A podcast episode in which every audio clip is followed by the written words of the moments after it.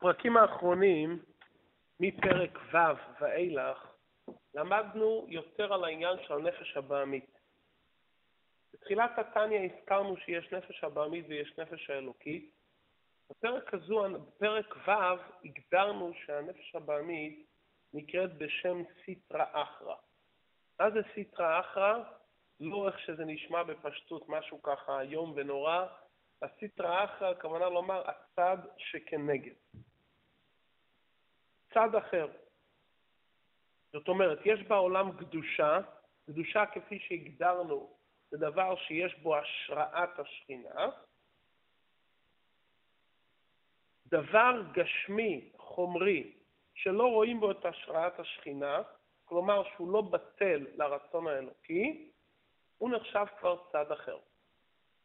כי ביחס לעניין הקדושה, שקדושה מייצגת את האור האלוקי, כל דבר שלא נרגש באור האלוקי בגלוי, נחשב סטרה אחת. כלומר, עיסוקים סתמיים, ללא כוונה ומטרה לשם שמיים, נקרא צד אחר. בלשון התניא, כל המחשבות והדיבורים והמעשים אשר לא להשם אימה, ללא מטרה חיובית, אז זה בצד השני.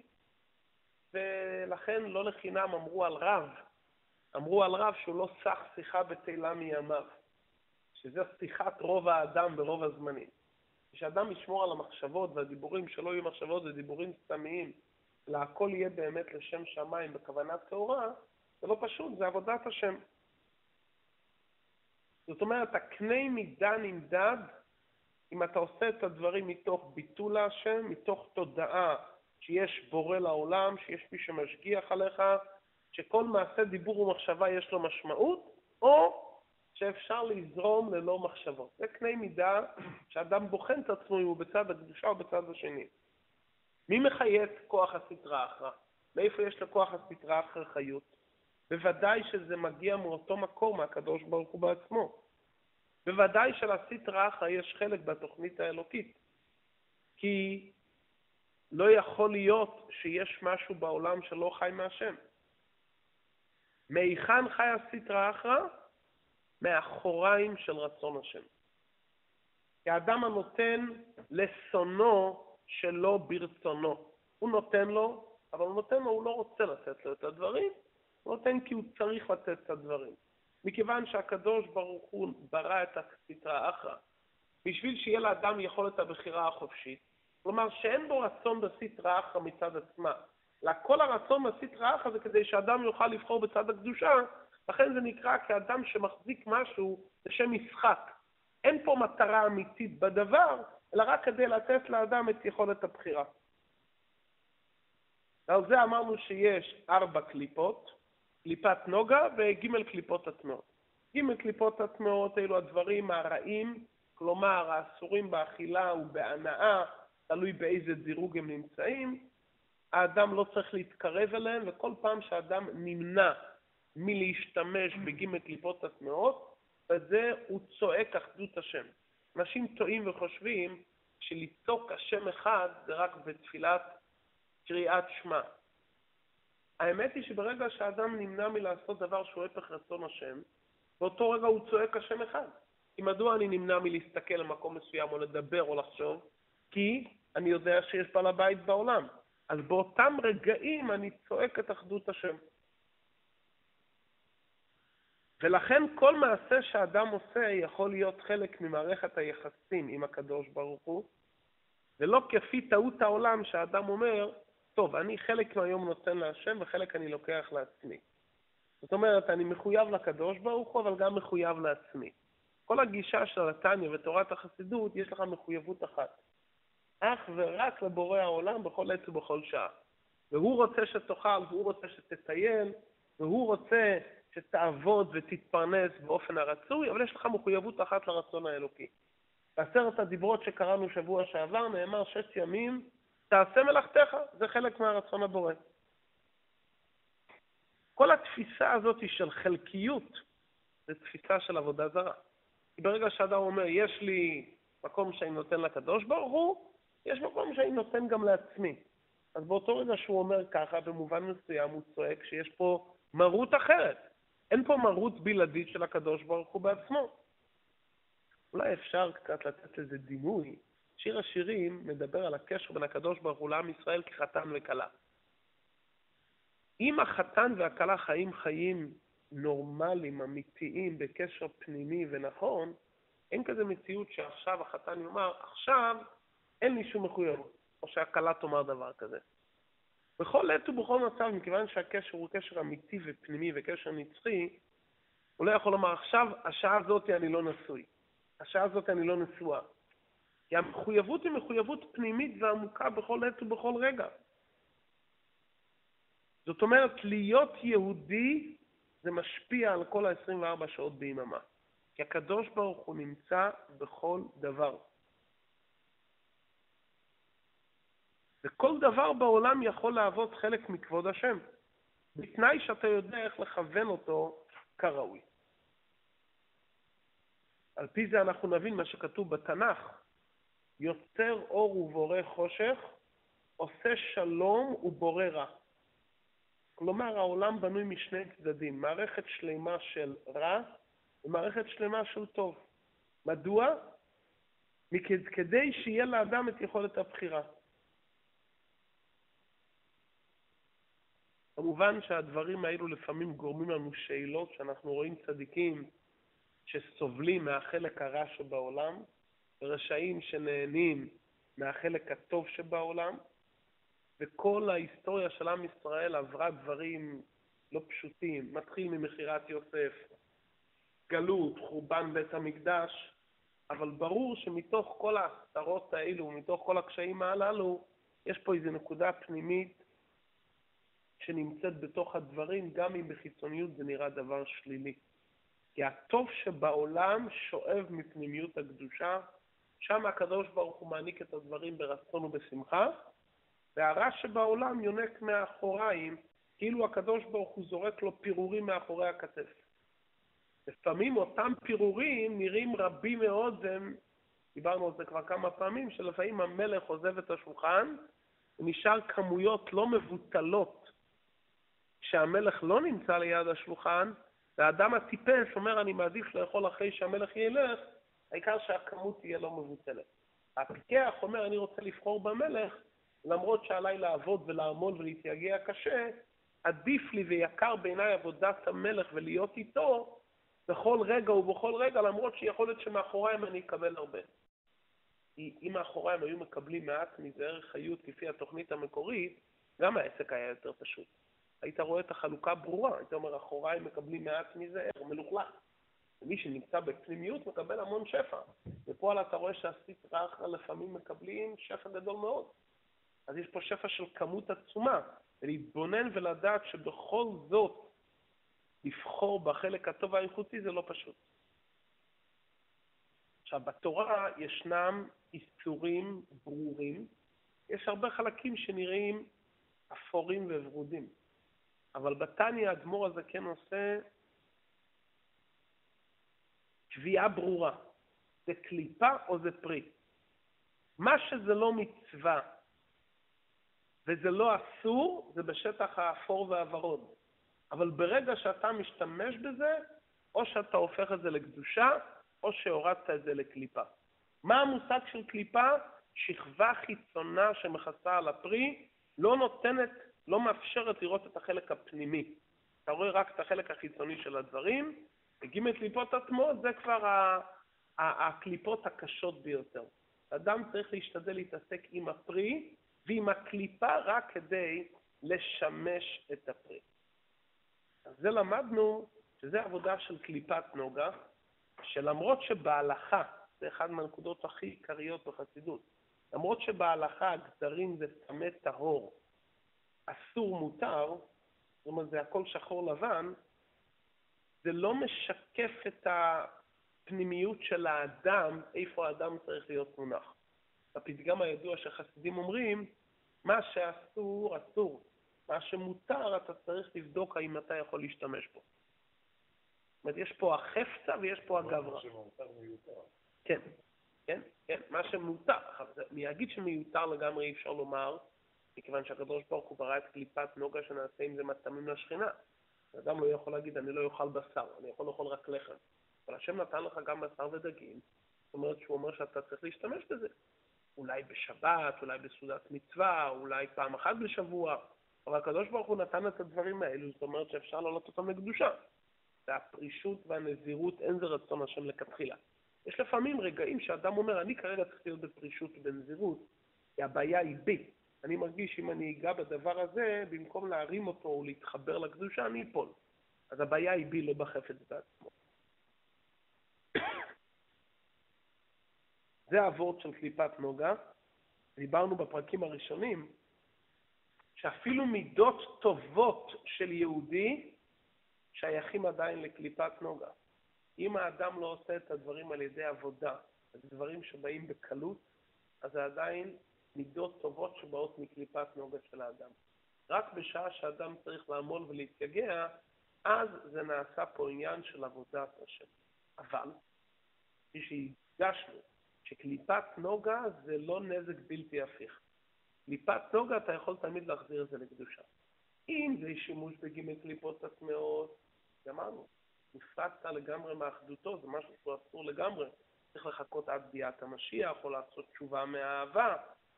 אבל אם זה דבר שהוא בעצם מותר, והוא רק נפל לפי שעה בגימל קליפות הטמעות, האדם ששב לעבודת השם יכול להחזיר את זה בחזרה לקדושה. למה זה כל כך חשוב הקליפת נוגה? מה העומק של הדברים? כביכול הקדוש ברוך הוא אומר, אני רוצה לבחון אתכם בחלק האפור והוורוד עד כמה אתם קשורים אליי. מה שאמרתי כן ולא, זה לא קונץ שאתם עושים ואתם לא עושים. כי מה שהגדרתי בפירוש, זה תעשו, וזה לא תעשו, אז אין ברירה. ונחזור למשל שאמרנו קודם מחיי נישואין. איפה נבחן מידת הידידות והקשר? אותם דברים שהם לא ברורים לחלוטין, וכל אחד עושה מעצמו מעבר. יש דברים שהחתן, מה, אני אפרנס אותך, הכלה אומרת, אני בבית, זה מה שצריך לעשות. אז זה דברים שהם מהמסגרת ה... שתוחמים את המסגרת של בית, איש ואישה, אז יש פחות או יותר יודעים את הדברים הברורים. אבל איפה נמדד כל הידידות והריבות, הקשר הפנימי? ואותם דברים באמת שהם לא במסגרת הברורה, לא דברים שכתובים בפירוש. אבל דווקא שם אומרים, או, oh, אני רואה שהקשר בינינו הוא קשר נכון וטוב, שגם דברים שלא חייבים מצד המסגרת, כל אחד משתדל להתאמץ. לכן הקדוש ברוך הוא עשה את העולם עם המון קליפת נוגה, ורוב הפרויקט של האדם בחיים בקליפת נוגה, זה בעצם המבחן על הנאמנות והידידות שלנו לקדוש ברוך הוא. האם אתה אומר, מכיוון שזה מותר, אז אני אפרד ממנו? הוא הרי התיר לי.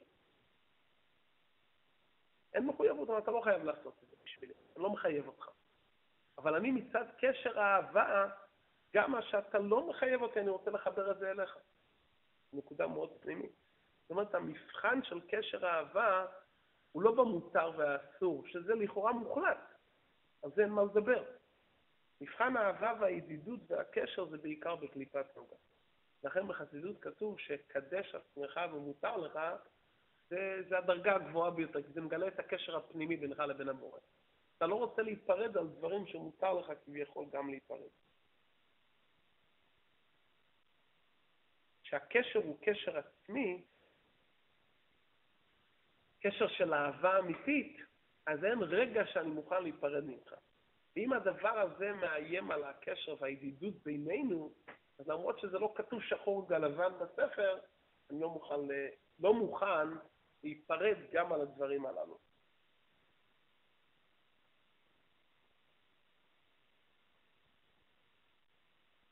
כל זה בקליפת נוגה, אבל בג' קליפות הטמעות, ושם זה כבר דבר שהוא אסור לגמרי, אם אדם נפל שם בג' קליפות הטמעות, הנשמה האלוקית הרי נשארת חלק אלוקה ממעל ממש, ורק ברגע שהוא עושה תשובה מאהבה, הוא יכול בתנופה רבה להוציא גם את אותם ניצוצות שהוא העביר לג' קליפות הטמעות, אם הוא נפל בדברים אסורים, וזה נקרא זדונות של ג' קליפות הטמעות, פה תשובה מאהבה יכולה לרומם. מה הנקודה של תשובה מאהבה? כמו שאתה אומר ככה, העברתי כבר אנרגיה לשטח האויב. שתוכל להיכנס לשטח האויב ולהחזיר בחזרה את הנשק שהעברת להם, אתה צריך להיות מאוד מאוד מיוחד. עשית כבר טעויות, ואת הטעויות האלו האויב לקח. זה לא כמו שאמרנו קליפת נוגה, שהיא נמצאת שם, אבל נמצאת שם רק במקום, אבל היא לא שייכת לשם. ולכן מיד כשאתה חוזר פה זה דברים שנתת להם שהם שלהם. כי עברת על דברים שהם אסורים בתכלית, ולכן פה רק תשובה מאהבה, תשובה מיוחדת, זה משימה בשטח האויב, להוציא את הניצוצות של ג' קליפות הצנעות. זה לא משימה פשוטה, וגם זה לא דומה לקליפת נוגה. ובקליפת נוגה אמרנו, האויב עוד לא התלבש על זה לגמרי, כי האויב יודע שבאמת זה לא שייך לו. הוא מחזיק את זה כרגע. אבל דבר שנתת לו וזה שלו, אבל בעצם אתה שואל למה השם נתן לאדם חב"ד? כדי שהחוכמה בין הדת שלו יוכל להתחבר עם חוכמה בין הדת של האינסוף. איך מתחברים עם חוכמה בין הדת של האינסוף? שיהודי לומד תורה. אז האדם נקרא נפש המשכיל כי הוא קיבל את הכוח שבאמצעות החוכמה בין הדת שלו הוא יוכל להתחבר עם מי שאמר והיה עולם חב"ד בחב"ד. אבל מותר ללמוד אם זה יכול לעזור לו להתפרנס ברווח וכדומה.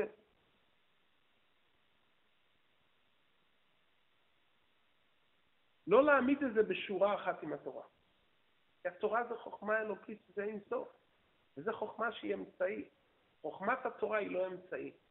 אדם לא לומד תורה כדי להכיר את הדינים. הוא לומד את התורה כי הורייתא וקודשא בריך הוא כול אחד. אז הוא בחוכמתו אחד, הוא יודע שזה עצם מציאות השם. כל החוכמות החיצוניות בדרגה הכי גבוהה, תמיד הם יהיו בגדר אמצעי ולא בגדר מטרה. הלימוד תורה, ילד שאומר פסוק, תורה ציווה לנו משה מרשה קהילת יעקב. אדם שלומד, זה לא בגדר אמצעי, הוא כרגע דבוק כל כולו במטרה. כי הורייתא וקודשא בריך הוא כול אחד. שיש את ההבחנה הזאת, הזכרנו באחד השיעורים, שאחד הדברים הכי עיקריים בעולם, זה לדעת בכל רגע נתון האם אני נמצא באמצעי או במטרה. לא אומר שאל תתעסק באמצעי, השם נתן את האמצעי כדי להתעסק באמצעי, אבל אל תהפוך את האמצעי למטרה, שלא ישתמע מההליכות שלך וההתעסקות שלך והחיות שלך בדבר, שהפכת את האמצעי למטרה. אתה לומד חוכמה חיצונית כמו שאתה לומד להיות סנדלר. לומד להיות סנדלר. למד, צריך להתפרנס, עולם צריך סנדלרים. להבדיל, במובן מסוים, אדם צריך גם רופאים. כמו שצריך לתקן את הליין, צריך לתקן את הגוף. זה מצווה, ורפו ירפא פרשת השבוע, זה מצווה. בעיקר שאני שם, אבל הוא לא הופך את חוכמת הרפואה למטרה. כשיהודי לומד פסוק בתורה, הוא אומר, אני כרגע במטרה, אני מתחבק עם השם. מה, זה אמצעי למשהו? חסידות מבואר שאם אדם לומד תורה רק בשביל לקיים מצוות, אז במובן מסוים הוא מאבד את העניין של התורה. כי תורה זה להתחבר להשם. כמובן שאתה לומד, אתה יודע איך לקיים גם את המצוות. אבל עצם לימוד התורה זה עצם ההתעסקות בתורה, זה התחברות עם האינסוף. והנה מקום משכן נפש הבעמית שמקליפת נוגה וכל איש ישראל הוא בלב. בלב עצמו איפה? בחלל השמאלי שהוא מלא דם. בלב הגשמי יש שני חללים, שני חדרים, אחד מימין ואחד משמאל. מקום נפש הבעמית הוא בחלל השמאלי שהוא מלא דם.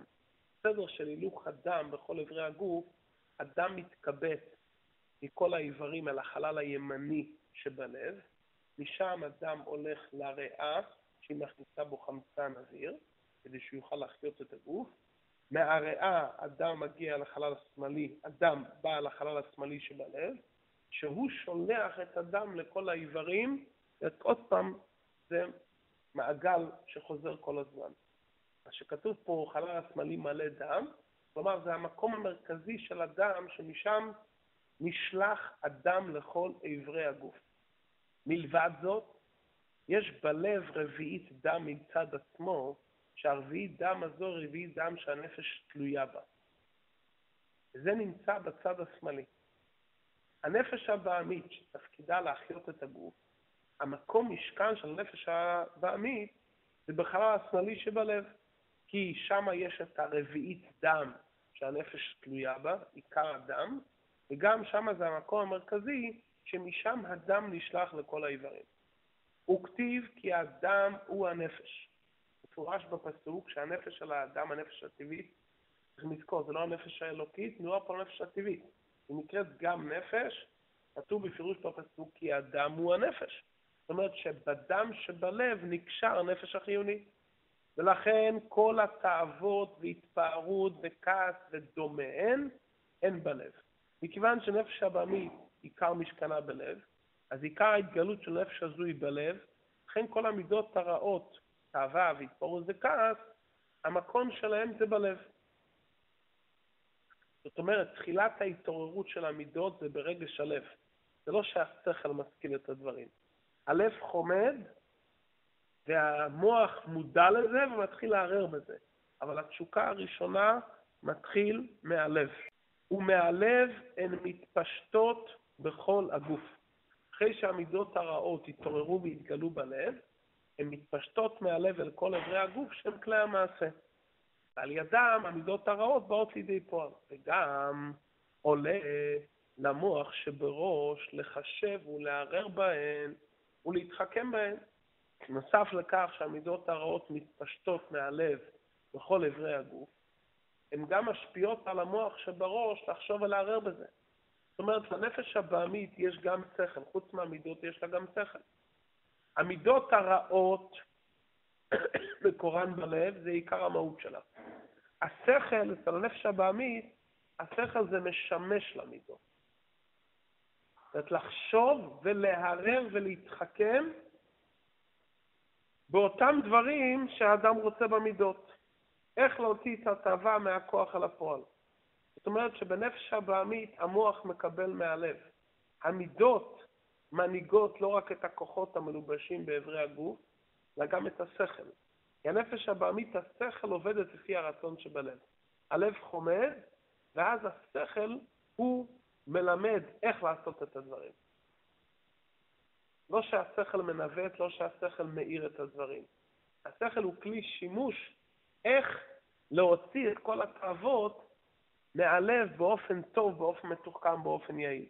כמו שאדם מקורו בלב, ומהלב מתפשט לכל האיברים, וגם עולה למוח שבראש. אדם הרי מחיה את הגוף מהלב לכל האיברים. והוא שולח את הדם יחד עם החמצן, עם הרוח חיים לכל האיברים. וגם המוח שבראש מקבל חיות מהדם שבלב. אז ככה זה סדר התגלות הנפש הבעמית בכל הגוף.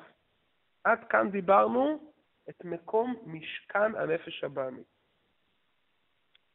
אך מקום משכן נפש האלוקית הוא במוחין שבראש.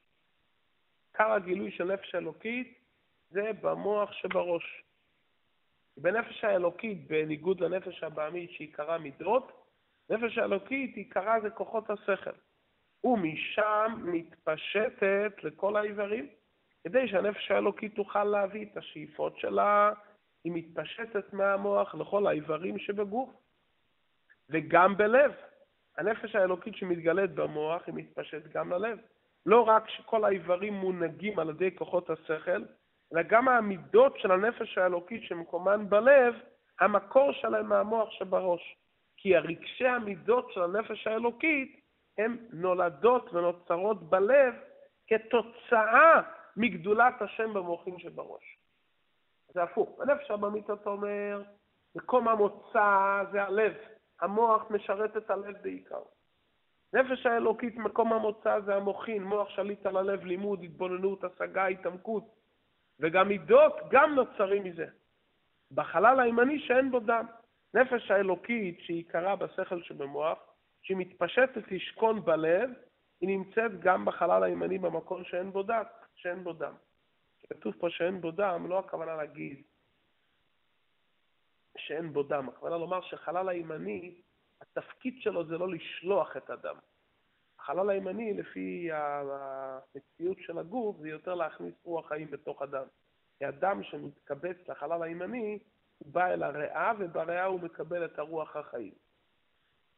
אז לא הכוונה שאין בו דם. אין בו דם, הכוונה לומר, זה לא המקום שהדם שולח חיות לכל האיברים. אם כן, לסיכום, ההבדל בין המידות של הנפש הבעמית למידות של נפש האלוקית, טבע המידות של נפש הבעמית זה רתיחת הלב, אין שכל.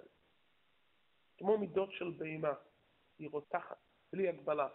אז המקום שלהם זה בחלל השמאלי בלב, מקום רתיחת אדמים. זה אצל הנפש הבעמית. נפש האלוקית, בדיוק הפוך. היא חדורה באור השכל של הנשמה, עיקר עניינה זה השכל שבמוח, גם המידות שנולדות ונוצרות זה על ידי המוחין שבראש, לכן במידות של הנפש האלוקית אין כזו רתיחת הדמים, כי טבע המוח הרי הוא לקרר את רתיחת המידות. כטבע האדם שהוא בעל מוחין, שגם כשמספרים לו משהו, כל דבר שוקל, מתון, בבחינת מוח שליט על לב מוחין לגדלות. לכן המידות של הנפש האלוקית, המקום שלהם זה בחלל הימני דווקא במקום שאין בו דם, כי אין בהם תכונה של דם. כמו שכתוב, לב חכם לימינו. חכם הולך על נפש האלוקית, שעיקר עניינה של נפש האלוקית זה עניין החוכמה. לב החכם לימינו, הכוונה לומר, המידות של הנפש האלוקית נמצאות ומתגלות בחלל הימני דווקא. והיא, איפה דוגמה לזה? והיא אהבת השם כרשפי שלבת מתעלבת בלב משכילים, המבינים ומתבוננים בדעתם אשר במוחם, ודברים המעוררים את האהבה. אהבה זו המידה הראשונה, ואהבה מתעוררת על זה התבוננות בשכל. נכון שזה מתעורר ברגש הלב, אבל זו אהבה שכלית, כי ההתלהבות זה לא רתיחת וחמימות הלב. כשאדם מתעורר לדבר חיובי זה בא כתוצאה משכל שהוא התבונן. זה בקדושה, אין סתם התלהבות רגשית. אם זה התלהבות רגשית סתמית זה נפש הבאמית, נפש הטבעית. וכן שמחת לבב בתפארת השם והדר גאונו. אדם מסתכל בגדלות השם, פתאום הוא מרגיש שהלב נמשך. כאשר עיני החכם אשר בראשו, במוח חוכמתו ובינתו, מסתכלים בעיקרא דמלכא, בתפארת גדולתו עד אין חקר ואין סוף ותכלית כמבואר במקום אחר. שימו לב, שאדם עיני החכם בראשו, מסתכל, מתבונן, דיברנו פעם אחת ההבדל בין ראייה להסתכלות.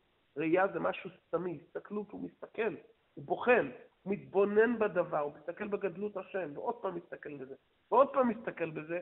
כשאדם משקיע מחשבה ומתבונן בדברים רוחניים אלוקיים, כמו שאדם מתבונן בחיי המלך רואה את גדולתו, ופה שהוא מתבונן באור האלוקי שישנו בעולם, בענייני הטבע, בדברים שהוא לומד בחסידות, בגדלות השם, ממלא כל עלמין, סובב כל עלמין, עד שהוא מגיע לראייה שכלית שהדברים ברורים אצלו בעיני השכל, אז זה מוליד אצלו שמחת הלב והתרוממות הנפש. אז איך בנפש האלוקית? הכל מתחיל ממוחין. כמה שהוא יותר יודע, כמה שהוא יותר מתבונן, כמה שהוא יותר מתעמק, המידות יהיו יותר בריאות. עיבור ולידה. שהעיבור הוא ארוך, הלידה היא בריאה. העיבור זה ההתבוננות וההסתכלות והחשיבה. לכן שאר מידות קדושות שבלב הן מחוכמת דעת שבמוחין. כמו שהאהבה והתפארת נולדים מהשכל שבמוח, כך שאר כל המידות באים מעניין של ראייה שכלית. כלומר, בנפש האלוקית השכל הוא העיקר, מקום משכן נפש האלוקית זה במוחין שבראש, משם היא מתפשטת לכל האיברים, גם המידות הן תוצאה של השכל, נפש הבמית בדיוק הפוך. המידות והרגשות זה העיקר, המקום המשכן שלה זה בלב, משם היא מתפשטת, ואפילו השכל שמתגלה במוחין, זה משמש טפל לעניין המידות. אמרו פעם חסידים, מאיפה האדם יכול לדעת האם הרצון שמתעורר אצלו זה מנפש האלוקית או מנפש הבעמית? לפעמים האדם מתחבט בתוך עצמו. הוא לא יודע אם לעשות או לא לעשות, כי הוא לא יודע מה המקור של הרצון. אם היה לו ברור שזה קדושה, הוא היה עושה. אם היה לו ברור שזה להפך, הוא, היה, הוא לא היה עושה. כי נפש הבמית יודעת לבוא באצטלה של קדושה ובהצטדקויות. אז המבחן פשוט. אם הרצון מגיע מהמוח, כלומר העניין התחיל מזה שלמדתי, התבוננתי וחשבתי שכך צריך להיות, מסתבר שהמקור זה מנפש האלוקית. אבל אם הרצון התחיל מהלב והתחשק לי, ואחר כך אני מצדיק את זה עם הסברים פילוסופיים, אז מסתבר שזה מהנפש הבאמית. אדם יכול לבחון, הוא אומר, איך זה נוצר לך הרצון הזה? חשבת, התבוננת בזה, למדת, השקעת בזה מחשבה? מזה זה הגיע? שפשוט ראית, התחשק לך, ואחר כך התחלת להסביר הסברים, אני גם צריך את זה, התחלת לבאר ביורים. עורך דין מסביר כל דבר, אבל אחרי ששלשלו לו מטמונים בכיס. אז הכל בא מנפש הבעמית. קודם שלשלו את המטמונים בכיס, ואחר כך הוא מסביר הכל. כותב ספרים שלמים, אבל זה ספרים של נפש עממית. אין שם מילה אחת של שכל. זה הכל מילים של רגשות, עטופים בשכל. כשאדם שלומד דבר, חושב על דבר, מסתכל, מתבונן בדבר לאמיתתו, לאשורו, זה עניין של שכל. זו נקודה מאוד מאוד עדינה, שאדם יכול לבחון את עצמו מאיפה הדברים מתחילים. זה מתחיל מהמוח, הבנתי ורק אחר כך הרגשתי שזה גם נכון, אבל זה התחיל מהרצון של הלב. זה ההבדל המהותי בין הנפש האלוקית לנפש הבעמית.